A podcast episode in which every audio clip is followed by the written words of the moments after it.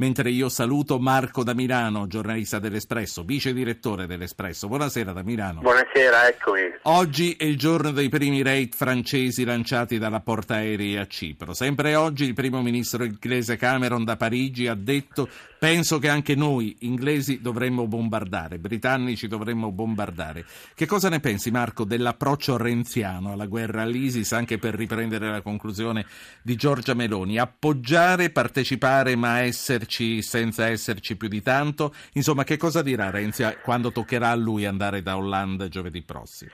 Beh, sembra una linea molto simile, come si diceva circa 100 anni fa, né aderire né sabotare, come i socialisti gli socialisti italiani durante la prima guerra mondiale, perché anche oggi nel suo intervento nella direzione del PD Renzi continua a ripetere con una certa frequenza: non faremo come la Libia nel 2011. Cosa successe nel 2011 in Libia? I raid franco-inglesi o anglo-francesi a seconda dell'ordine di apparizione, che poi trascinarono anche l'Italia nel conflitto. Sappiamo che il governo Berlusconi non era del tutto convinto, il Presidente della Repubblica Giorgio Napolitano invece pensava che l'Italia dovesse comunque partecipare a un'operazione politico-militare di intervento in Libia, dove c'era ancora Gheddafi. Ma insomma, per Renzi ripetere continuamente questo modello negativo dell'intervento in Libia nel 2011, che essendo senza una strategia politica ha poi causato un disastro dal quale ancora non siamo usciti, perché sì, tutte le notizie che arrivano dalla Libia sono improntate alla massima incertezza e non è uno scenario secondario, e dice quali sono le sue intenzioni. Quindi in un qualche modo appoggi l'allarme lanciato da Giorgia Meloni, che ha detto: signori, non illudetevi, il vero problema fra qualche mese sarà la Libia.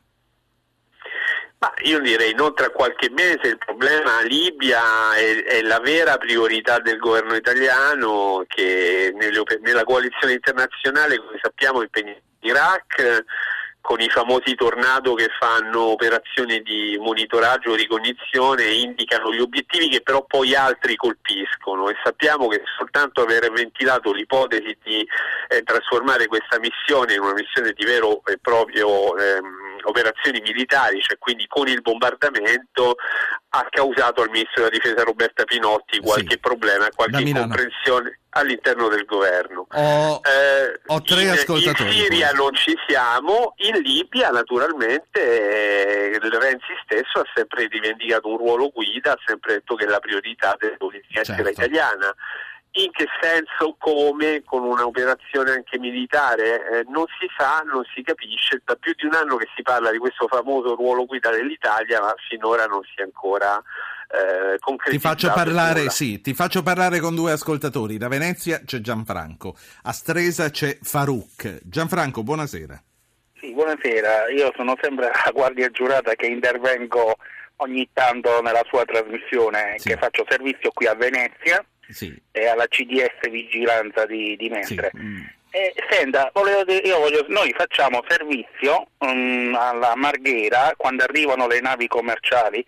Io ho fatto servizio 2 volte quando arrivavano queste navi dalla Siria, e c'erano questi siriani che stavano dentro la nave. Ovviamente dovevano aspettare la polizia quando arrivava a portare i free pass, che loro sì, poi entro le 10 di sera dovevano rientrare. Ecco, per dire che cosa, signor Gianfranco? Per dire qualcosa, allora innanzitutto io volevo dire, no, siccome che questi qua è un popolo che io ho notato che è molto riservato, cioè non danno confidenza. Poi volevo dire solamente una cosa, siccome che Venezia, cioè secondo me c'è molto pericolo a Venezia, perché Venezia è come Roma, c'è tanto di quel turismo, tanto, specialmente alla stazione Santa Lucia, dove sì, noi facciamo anche servizio. Però io vorrei che in questo momento di difficoltà, che c'è questa grande minaccia anche su Venezia, come sì, a Roma, Milano, sì, vorrei che le guardie giurate dovrebbero avere un po' più potere, nel senso che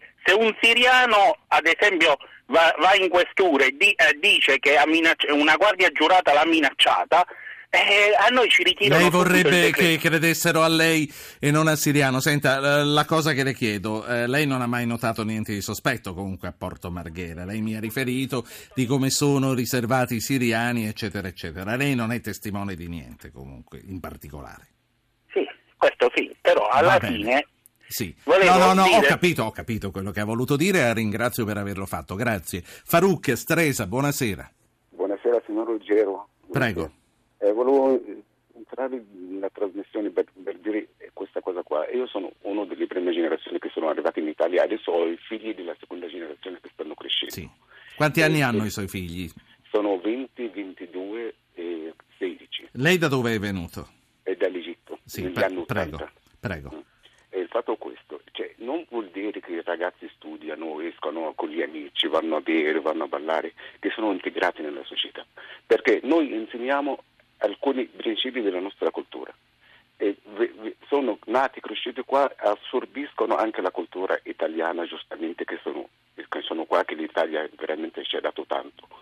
E il fatto è questo, questo non vuol dire che sono integrati, vuol dire che arrivano a un certo punto e cercano una identità. Qual è l'identità che cercano? Vanno a sposare qualsiasi causa che trovano, come è successo in Francia, in Belgio, queste cose qua. Signor Faruk, poi la saluto, ma i suoi figli in quale identità si riconoscono a questo punto? E lei riconosce l'identità che i suoi figli si sono dati? No. Cioè, per il momento adesso sono all'università i ragazzi.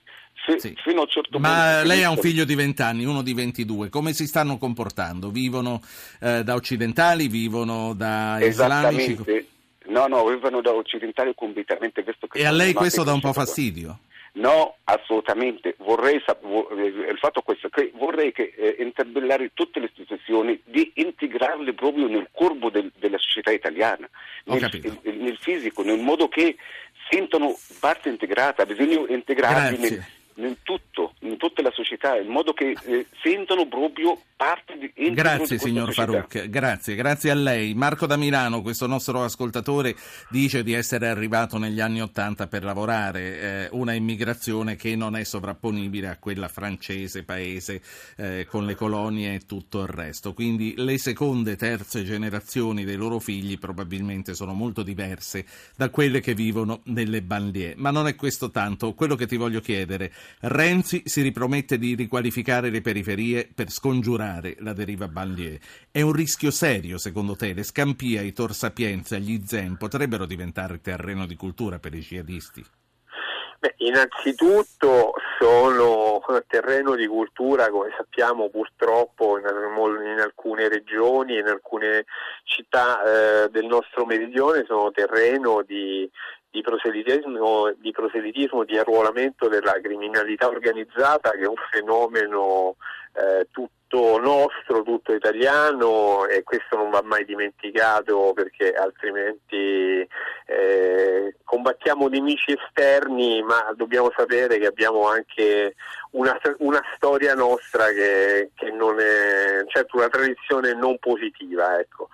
Sì. Poi l'ascoltatore diceva sono arrivato alla fine degli anni '80, ma certo chi di noi era stato a Parigi già negli anni '80 ricorda una città già all'epoca multiculturale, multietnica, mentre in Italia la prima legge che regola l'immigrazione è il decreto Martelli, la legge Martelli, che è del 1990, quindi noi abbiamo un fenomeno. Noi siamo, non avendo avuto le colonie per una serie di motivi storici, noi siamo molto più indietro rispetto ad altri paesi, siamo indietro, certo, di decenni, eppure abbiamo avuto reazioni politicamente a volte isteriche, Marco, a volte immotivate. Senti. Quindi il tema delle banlieue per ora in Italia non si pone, e anche in termini di sicurezza tutti i segnali dicono che c'è un maggiore controllo. Ecco, è proprio qui sulla sicurezza. Un numero minore, di persone da controllare, non perché il pericolo non esista, è un fatto numerico. E proprio qui sulla sicurezza che voglio concludere con te, perché nei giorni scorsi ho letto sull'Espresso un bell'articolo che hai scritto a quattro mani con Lirio Abbate sulla nostra intelligence, che dopo Parigi è stata messa a dura prova, perché ci sono state un sacco di novità nelle modalità dell'attacco del 13 di novembre. E oggi, tra l'altro, è il giorno in cui è entrato a regime il dispositivo su Roma. Quali sono le sfide? E soprattutto riflettendo su Alfano, che dice, che è il ministro dell'Interno, che dice l'Italia può stare tranquilla, tu sei altrettanto tranquillo.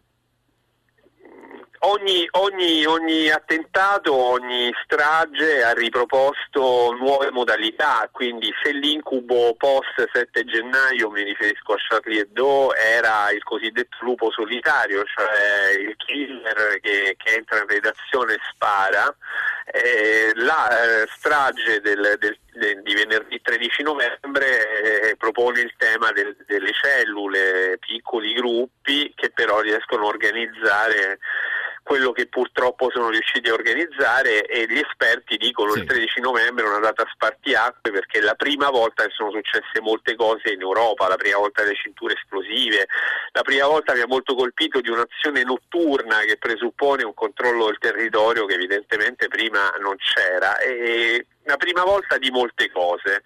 Ora, rispetto alla situazione francese, come dicevo prima, i numeri sono diversi ed è possibile che anche le capacità di controllo siano diverse, però resta il tema: uno, il lupo solitario, cioè il killer isolato; due, l'eterodirezione, cioè qualcuno che viene da fuori e ha interesse ad appiccare il fuoco anche in Italia.